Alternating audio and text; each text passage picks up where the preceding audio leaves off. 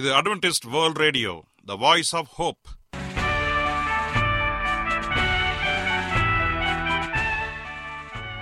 வணக்கம் அன்பான வானொலி நேயர்களே, உங்கள் அனைவரையும் கர்த்தராகிய ஆண்டவர் இயேசுவின் நாமத்திலே வாழ்த்தி எங்களது இன்றைய ஒலிபரப்பை கேட்க உங்களை அன்போடு வரவேற்கிறோம். பரலோக வாழ்க்கைக்கு வழிகாட்டக்கூடிய எங்களது ஒலிபரப்பில் இன்று இடம்பெற இருக்கும் நிகழ்ச்சிகள்: உடல் ஆரோக்கியத்தை குறித்த செய்திகள், ஆன்மீக சிந்தனைக்கான தேவ செய்திகள் மற்றும் காதுக்கு இனிய கீதங்கள். இன்றைய உலகில் வியாதிகளின் எண்ணிக்கையை கணக்கிட முடியாது. ஒவ்வொரு நாளிலும் பேர் தெரியாத பல பல வியாதிகளால் மனிதர்கள் இறந்து வருவதை காண்கிறோம். இந்த சூழ்நிலையில் நீங்கள் ஆரோக்கியமாக இருக்க வேண்டுமென நாங்கள் விரும்புகிறோம். உடல் நலத்தை குறித்த செய்தியை இப்போது கேட்போம். அதற்கு முன்பதாக ஓர் இனிய பாடலை கேட்டு மகிழ்வோம்.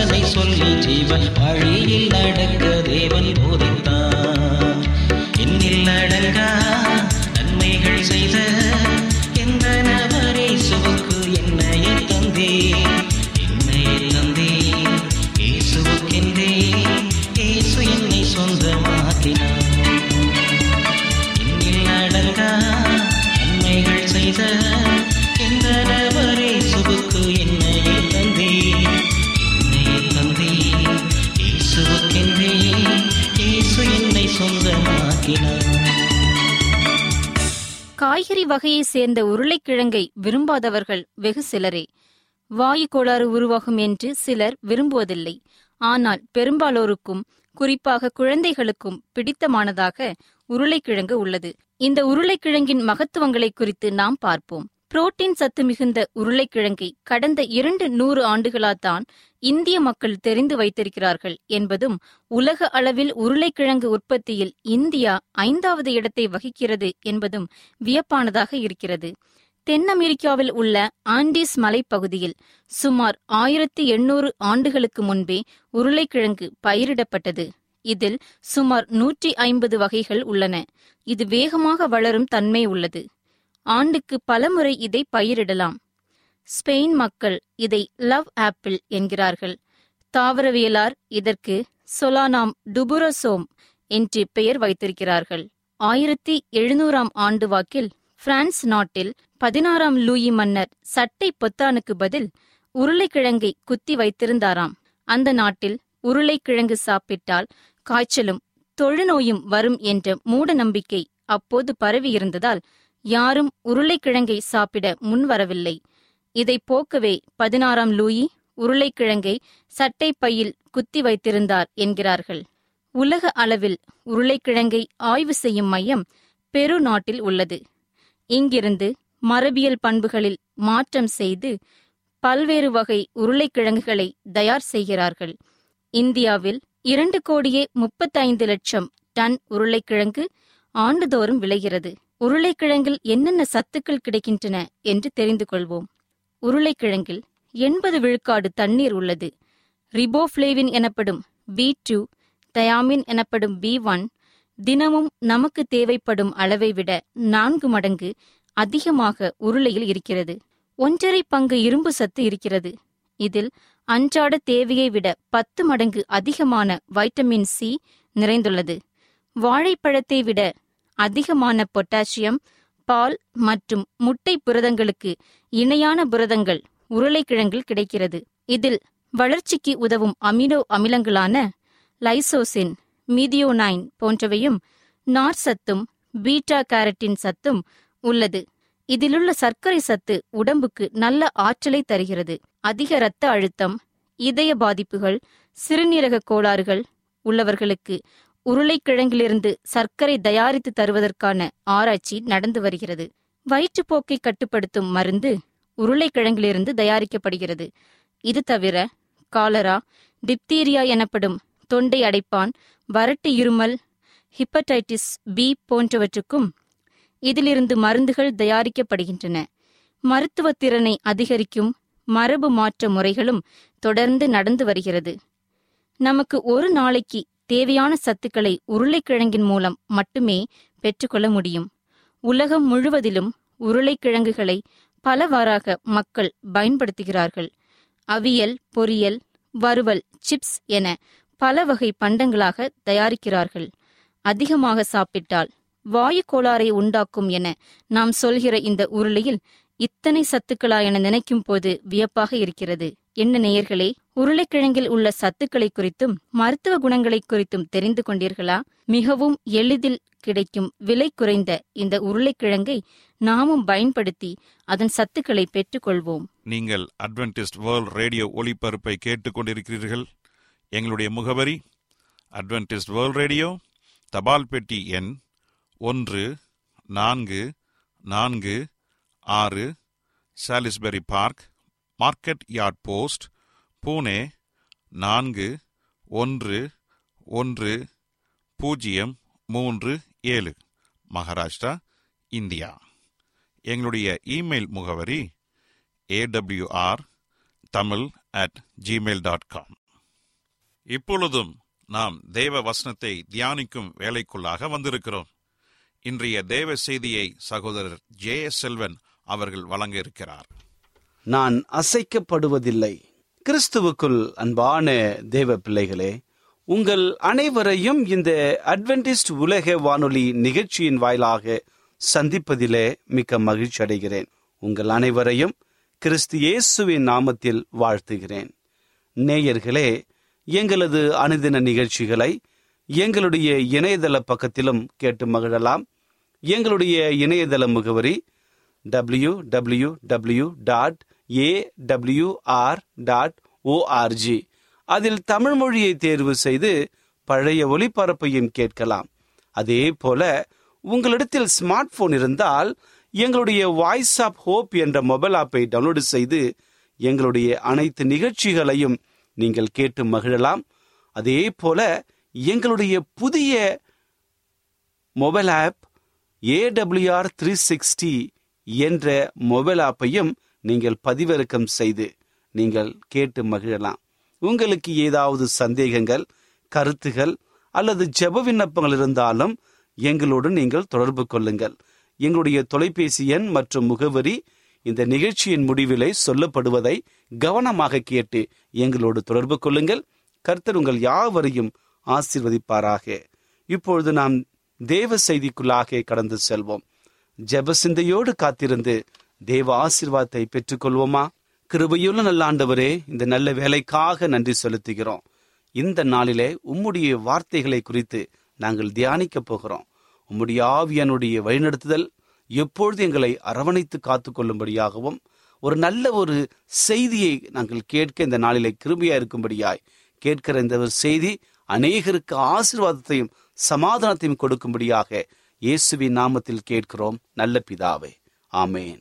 இன்றைய தியானத்திற்காக நாம் எடுத்துக்கொண்ட ஒரு வேத வசனம் சங்கீதம் 16 அதிகாரம் 8வது வசனம். 16வது சங்கீதம் 8வது வசனம். கர்த்தரை எப்பொழுதும் எனக்கு முன்பாக வைத்திருக்கிறேன், அவர் என் வலது பாரிசத்தில் இருக்கிறபடியால் நான் அசைக்கப்படுவதில்லை. மறுபடியும் வாசிக்கிறேன், கேளுங்கள். கர்த்தரை எப்பொழுதும் எனக்கு முன்பாக வைத்திருக்கிறேன், அவர் என் வலது பாரிசத்திலே வைத்திருக்கிறபடியால் நான் அசைக்கப்படுவதில்லை. வாசிக்க கேட்ட இந்த வசனத்தை கர்த்தர் ஆசீர்வதிப்பாராக. இங்கே சங்கீதக்காரனாகிய தாவீது சொல்லுகிற ஒரு வசனம், இந்த வார்த்தைகள் நம்முடைய வாழ்க்கையிலே அநேக ஆசீர்வாதங்களை கொண்டு வருகிறது.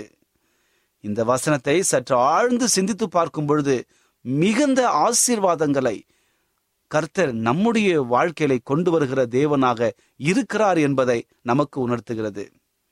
சங்கீதம் 16:8, கர்த்தரை எப்பொழுதும் எனக்கு முன்பாக வைத்திருக்கிறேன், அவர் என் வலது பாரிசத்தில் இருக்கிறபடியால் நான் அசைக்கப்படுவதில்லை. எவ்வளவு பெரிய ஒரு நம்பிக்கையை பாருங்கள். நான் அசைக்கப்படுவதில்லை, ஏனென்றால் என் தேவன் என்னோடு கூட இருக்கிறார். அவர் இருக்கும் பொழுது நான் அசைக்கப்படுவதில்லை. சங்கீதகனாய் தாவீது நம்மை போல மாம்சமும் இரத்தமும் உடையவராக வாழ்ந்து மரித்தவர். அவர் ஆண்டவரை பல விதங்களில ருசித்து அனுபவப்பட்ட ஒரு வல்லமையுள்ள ஆண்டுடைய அற்புதமான ஒரு தாசர். அவர் சொல்லுகிற வார்த்தை தான் நான் அசைக்கப்படுவதில்லை. பாடுகள் உபத்திரவங்களும் நிறைந்த இந்த உலகத்தில பல விதங்களில் நாம் அசைக்கப்படக்கூடிய சூழ்நிலைக்கு உள்ளாக்கப்பட்டும் தள்ளப்பட்டும் வந்து கொண்டிருக்கிறோம். அந்த வேலைகள் எல்லாம் நம்முடைய உள்ளான மனுஷனில பலகீனமும் ஆத்மாவிலே சோர்வும் ஆவியிலே கலக்கமும் பயமும் உண்டாகி தேவ பிரசனத்தை இழக்க நேரிடுகிறது. இன்னைக்கு அநேகருடைய வாழ்க்கையில இந்த ஒரு அவலநிலை காணப்படுகிறது. நான் அசைக்கப்படுவதில்லை என்று சொல்லி பொருத்தனை பண்ணினவர்கள் இன்று அசைக்கப்பட்டு சோர்ந்து போய் கண்ணீரோடு கவலையோடு இந்த உலகத்திலே வாழ்ந்து வருகிற ஒரு அவலநிலைக்கு நம்மை தள்ளிவிடுகிற சாத்தான் இன்றைக்கு அநேக சூழ்ச்சிகளை செய்து கொண்டிருக்கின்றான். தேவனுடைய பிள்ளைகளை அவன் குறிவைத்து தாக்குகின்றான். கர்த்தரை அறிந்த ஒவ்வொரு பிள்ளைகளையும் குடும்பங்களையும் அவன் பிரித்து சின்னாபின்னமாக்கி ஒவ்வொரு நாளும் கஷ்டத்தின் மத்தியில அவன் கொண்டு வருகிறான். இதேதான் யோபுடைய வாழ்க்கையிலும் நடந்தது. அநேக முறை யோபுவை குறித்து நாம் படித்து வருகிறோம். யோபு தனக்கிருந்த எல்லாவற்றையும் இழந்த நேரத்தில அவன் அசைக்கப்படாமல் ஆண்டவரும் மத்தியில உறுதியாக பற்றி கொண்டிருந்தான். அது நிமித்தமாக அவன் நீதிமானாக எண்ணப்பட்டான். அவனுடைய வாயிலிருந்து ஒரு குறை வரவில்லை. என் ஆண்டவர் கொடுத்தார், என் ஆண்டவர் எடுத்தார், தேவனுடைய நாமத்துக்கு ஸ்தோத்திரம் என்று சொல்லி தேவனை உறுதியாக பற்றியிருந்தான். இது நிமித்தமாக அவன் இரட்டதனையாக ஆசீர்வாதத்தை பெற்றுக்கொண்டான். என் அன்பு சகோதரனே சகோதரியே, நம்முடைய வாழ்க்கையில இந்த உபத்திரவத்தை கண்டு, இந்த கொரோனா நோயை கண்டு பயந்து போயிருக்கிறீர்களா? கவலைப்படாதீர்கள். உங்களை அசைக்கக்கூடிய ஒவ்வொரு பலவீனத்தையும் அவர் உடைத்தெறிந்து உங்களை உறுதிப்படுத்த ஆயத்தமாக இருக்கிறார். சங்கீதக்காரனாய தாவீது தன்னுடைய வாழ்க்கையிலே சொன்னது போல, என் தேவன் என் வலது பாரிசத்திலே இருக்கிறபடியால் நான் அசைக்கப்படுவதில்லை என்று சொல்லி சங்கீதம் 16:8 சொன்னது போல, நாமும் நம்முடைய வாழ்க்கையில அசைக்கப்படாமல் உறுதியோடு அவரை நம்பி பற்றிக்கொடுக்கும் பொழுது நமக்கு விரோதமாக வருகிற எல்லாவற்றையும் அவர் பார்த்து கொள்வார். உங்களுக்கு முன்பாக ஆண்டவரை நிறுத்த வேண்டும். உன்னதமான தேவனுடைய ஊழியக்காரராகிய தாவீது சொல்லுகிறார், ஆண்டவரை எனக்கு முன்பாக வைத்திருக்கிறேன். நாம் வாழ்ந்து கொண்டிருக்கிற இந்த உலக வாழ்வில நமக்கு முன்பாக வைக்க வேண்டிய காரியங்களில மிகவும் ஜாக்கிரதையாக இருக்க வேண்டும். நாம் எப்பொழுதும் ஆண்டவரை முன்பாக வைக்க வேண்டும். இன்றைக்கு அநேகர் நமக்கு முன்பாக பணத்தையும் பொருளையும் வைத்து, அல்லது உலக பிரமாணங்களை வைத்து, அநேக சொத்துக்களை வைத்து இன்றைக்கு நிறுத்தி அதன் மேல் கண்ணோக்கமாக இருக்கிறார். ஒரு வீட்டில பணம் அதிகமாக இருந்தால் அந்த வீட்டில் இருக்கிறவர்களுக்கு தூக்கம் வராது.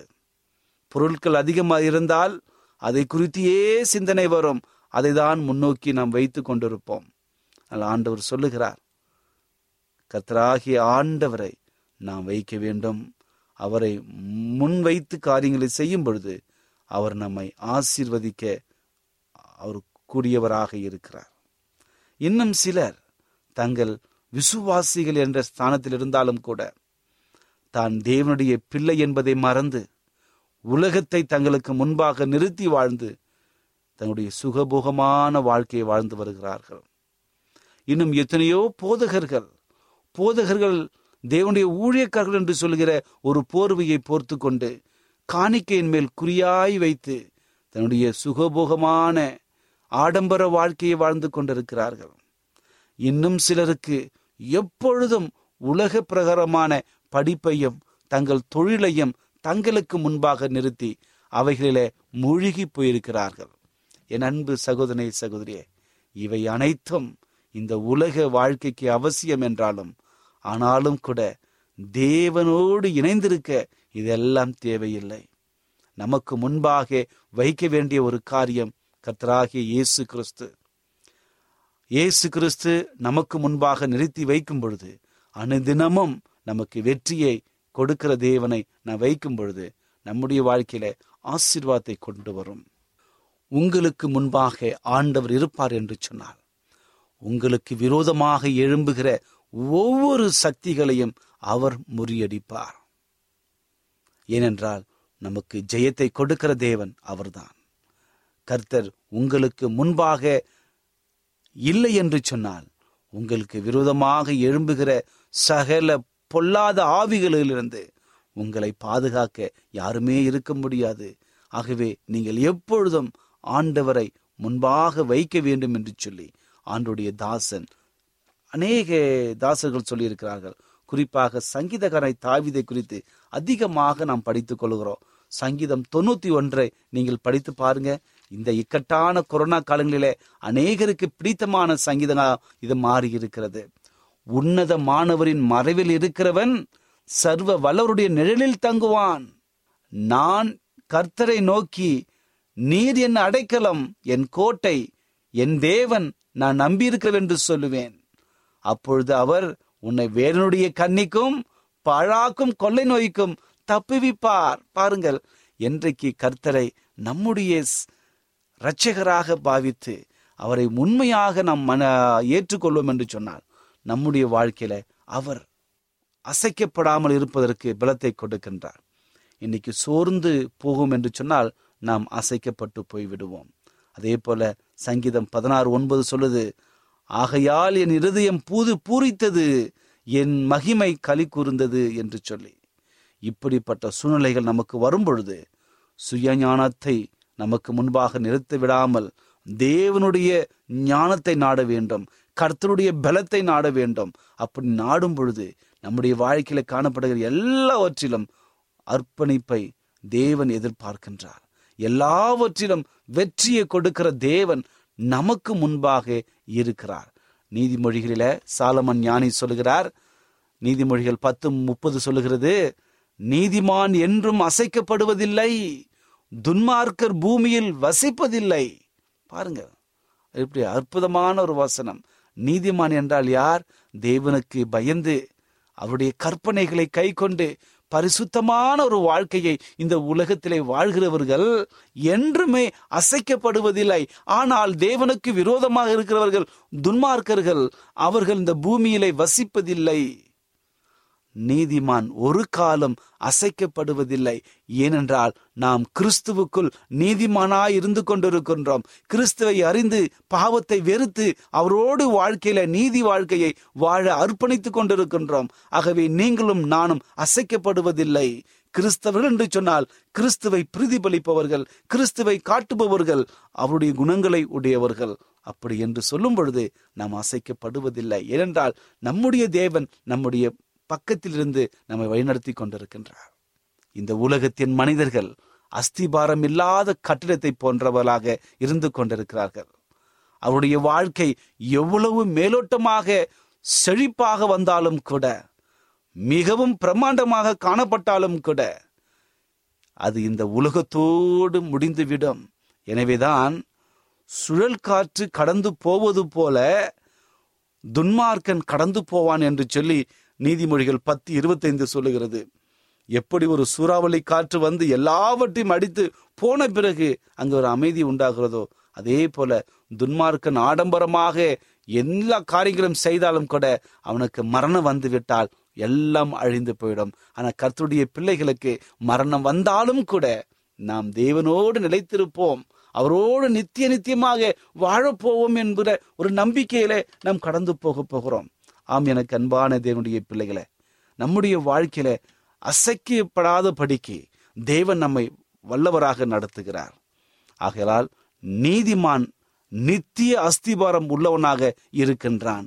அவன் நித்திய அஸ்திபாரத்திற்காக என்ன செய்தாலும் அது வாய்க்கும் என்று சொல்லி இயேசு கிறிஸ்துவோடு வாழும்படியாக தெரிந்து கொள்ளப்பட்டவனாக இருக்கின்றான். ஆகவே அவன் அசைக்கப்படுவதில்லை. எனவேதான் சங்கீதக்காரனை தாவீது இப்படியாக எழுதுகிறான், நான் எப்பொழுதும் கர்த்தரை எனக்கு முன்பாக வைத்திருக்கிறேன். இதுதான் மிக அற்புதமான ஒரு வரி. நான் எப்பொழுதும் கர்த்தரை எனக்கு முன்பாக வைத்திருக்கிறேன், அவர் என்னுடைய வலது பாரசத்தில் இருக்கிறபடியால் நான் அசைக்கப்படுவதில்லை என்று நான் முன்பு படித்தது போலவே இன்றும் இப்பொழுதும் ஆண்டவர் நமக்கு நினைவூற்றுகிறார். சங்கீதம் 16:8 சொல்லப்பட்ட இந்த வசனம், கர்த்தர் நம்முடைய பிள்ளைகளை எப்பொழுதும் பாதுகாக்கின்றார். ஆகவே அவருடைய மக்கள் ஒரு காலம் அசைக்கப்படுவதில்லை. இந்த உலகத்திலே வாழ்ந்து கொண்டிருக்கிற நமக்கு பல்வேறு சோதனைகள் வரலாம், பல்வேறு போராட்டங்கள் வரலாம், பல்வேறு வியாதிகள் வரலாம், நம்முடைய அன்பானோரை வாரிக்கொண்டு போகலாம். ஆனால் ஆண்டவர் சொல்கிறார், நான் உன்னோடு கூட இருக்கிறேன். ஏசாயா 41:10 சொல்கிறது, என் மகனே என் மகளே நீ பயப்படாதே, நான் உன்னோடு கூட இருக்கிறேன், உனக்கு சகாயம் பண்ணுவேன், என் நீதியின் வலது கரத்தினாலே உன்னை தாங்குவேன் என்று சொல்லி வாக்கு கொடுக்கிறார். நாம் அசைக்கப்படுவதில்லை. ஆகவே இந்த செய்தியை கேட்டுக்கொண்டிருக்கிற என் அன்பு சகோதரனே சகோதரியே, உங்கள் வாழ்க்கையில் ஏதோ ஒரு போராட்டமா, அல்லது உங்கள் வீடுகளிலே கணவன் மனைவி பிரச்சனைகளா, அல்லது கடன் பிரச்சனையினாலே எப்படி மறுபடி நான் கொடுக்க போகிறேன் என்று சொல்லி பல்வேறு சோதனைகளாலே சோர்ந்து போய் அசைக்கப்பட்டு கொண்டிருக்கிறீர்களா? கவலைப்படாதீர்கள். இன்று இந்த செய்தியின் மூலமாக கர்த்தர் ஒரு விடுதலையை கொடுக்கின்றார். நீங்கள் செய்ய வேண்டியது ஒரே ஒரு காரியம், இரட்சகராகிய ஆண்டவர் இயேசு கிறிஸ்துவை உங்கள் முழு இருதயத்தோடு ஏற்றுக்கொண்டு அவரை விசுவாசிங்கள். உங்கள் பலவீனத்தை அவரிடத்திலே சொல்லுங்கள். உங்களுடைய பலவீனத்தை கண்டு உங்களை பலப்படுத்தி அசைக்கப்படாமல் வாழும்படியான ஒரு வாழ்க்கையையும் பரலோகத்தின் ஞானத்தையும் உங்களுக்கு கொடுத்து அவர் அற்புதமாய் வழிநடத்துவார். அப்படி வரும் பொழுது உங்கள் துக்கம் சந்தோஷமாக மாறும். இப்படிப்பட்ட ஆசீர்வாதம் உங்களுக்கு வரும்படியாக நான் வாழ்த்துகிறேன். கர்த்தர் உங்கள் யாவரையும் ஆசீர்வதிப்பாராக. ஜெபிப்போமா. கிருபையுள்ள நல்ல ஆண்டவரே, இந்த நல்ல வேலைக்காக நன்றி செலுத்துகிறோம். இந்த நாளிலே நாங்கள் அசைக்கப்படுவதில்லை என்ற நல்ல செய்தியை கொடுத்தமைக்காக உமக்கு நன்றி தகப்பனே. இந்த நாளிலே கர்த்தருடைய பிள்ளைகள் அசைக்கப்படுவதில்லை, ஏனென்றால் தேவன் எங்கள் அருகில் இருக்கிறீர். உங்களை நாங்கள் கோட்டையாக மதிலாக வைத்து நாங்கள் வைக்கிறோம் என்ற நல்ல செய்தியை கொடுத்தமைக்காக நன்றி. இந்த செய்தியை கேட்டுக்கொண்டிருக்கிற என் அன்பு சகோதரனையும் சகோதரியும் ஆசீர்வதிங்க. அவருடைய வாழ்க்கையில் காணப்படுகிற எல்லா போராட்டங்களையும் கஷ்டங்களையும் மனபாரத்தையும் நீங்கள் போக்கி பலவீனமாக இருக்கிறவர்களுக்கு பலத்தை கொடுக்கும்படியாய் செய்வீங்க. என் ஆண்டவர் அவர்களுக்கு உற்சாகத்தை கொடுத்து அவர்களை பலப்படுத்தும்படியாய் செய்கிறேன். சங்கீதக்காரனாய் தாவீது என் தேவனை எனக்கு முன்பாக வைத்திருக்கிறேன் என்று சொன்ன அனுபவத்தில் நாங்களும் கடந்து போக எங்களை உற்சாகப்படுத்துங்க தகப்பனே. இந்த செய்தியை கேட்டுக்கொண்டிருக்கிற என் அன்பு சகோதரனையும் சகோதரியும் ஆசீர்வதிங்க. ஒருவேளை அவருடைய வாழ்க்கையில ஏதாவது போராட்டங்கள், ஏதாவது சோதனைகள், ஏதாவது வியாதிகள், ஏதாவது கண்ணீர்கள், பலவீனமான ஒரு சூழ்நிலையில அவர்கள் காணப்பட்டாலும் இந்த நேரத்துல நல்ல சுகத்தை தாருங்க, நல்ல பலத்தை கொடுங்க. அவர்கள் அசைக்கப்பட்டு போகிற எல்லா பலவீனங்களையும் நீ முறியடித்து சமாதானத்தையும் சந்தோஷத்தையும் நீ கொடுக்கும்படியாய் சொல்லுங்க. என் ஆண்டவர் எனக்கு விடுதலையை கொடுத்தார் என்று சொல்லி அநேக சாட்சிகளை கேட்டு உம்மை நாங்கள் மகிமைப்படுத்த எங்களை வழிநடத்தும்படியாய் ஜெபிக்கிறேன். எல்லாவற்றையும் உடைய பாதத்தில் வைக்கிறோம். துதி, கனம், மகிமை எல்லாம் உமக்கு ஒருவருக்கே செலுத்துகிறோம். இயேசுவின் நாமத்தில் கேட்கிறோம் நல்ல பிதாவே, ஆமென்.